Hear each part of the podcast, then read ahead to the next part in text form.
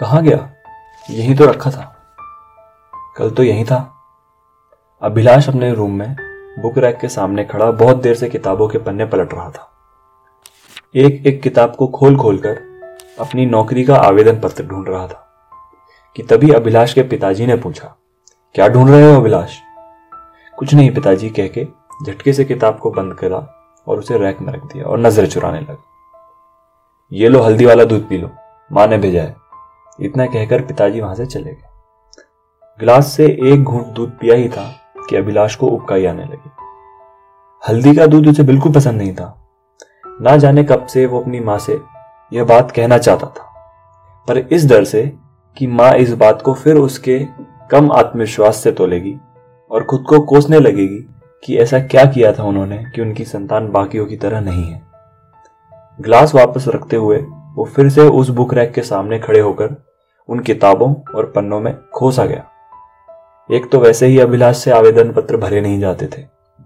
आवेदन पत्रों को भरते भरते वो ना जाने कहीं रुक सा जाता, जैसे खुद को इस दुनिया में वो कहीं देखता ही नहीं था। ना जाने कितने सवाल उसके दिल में रहते थे। ऐसा क्या ढूंढ रहे हो अभी तक अभिलाष? पिताजी फिर बोले। इस बार अभिलाष ने सच कह दिया। आवेदन पत्र खो गया है पिताजी मेरा, पूरा भर के रखा था। पूरा भर दिया कहते हुए पिताजी ने वो आवेदन पत्र अपनी जेब से निकाला और कहा, भगवत गीता में छोड़ दिया था तुमने और पूरा भर दो, मैंने देखा है और कुछ कॉलम अभी भी भरे नहीं है। ऐसा क्यों? डर लगता है, अभिलाष ने धीरे से कहा। पिताजी बोले, किससे? खुद के सच से, अपने आप से।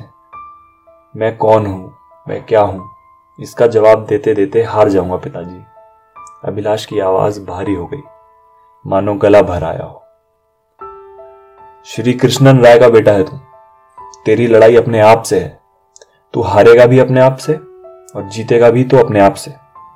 पिताजी ने अभिलाष को वो आवेदन पत्र देते हुए कहा, ये जिंदगी तुम्हारी है और ये तुम्हें तय करना होगा कि तुम्हें क्या करना है।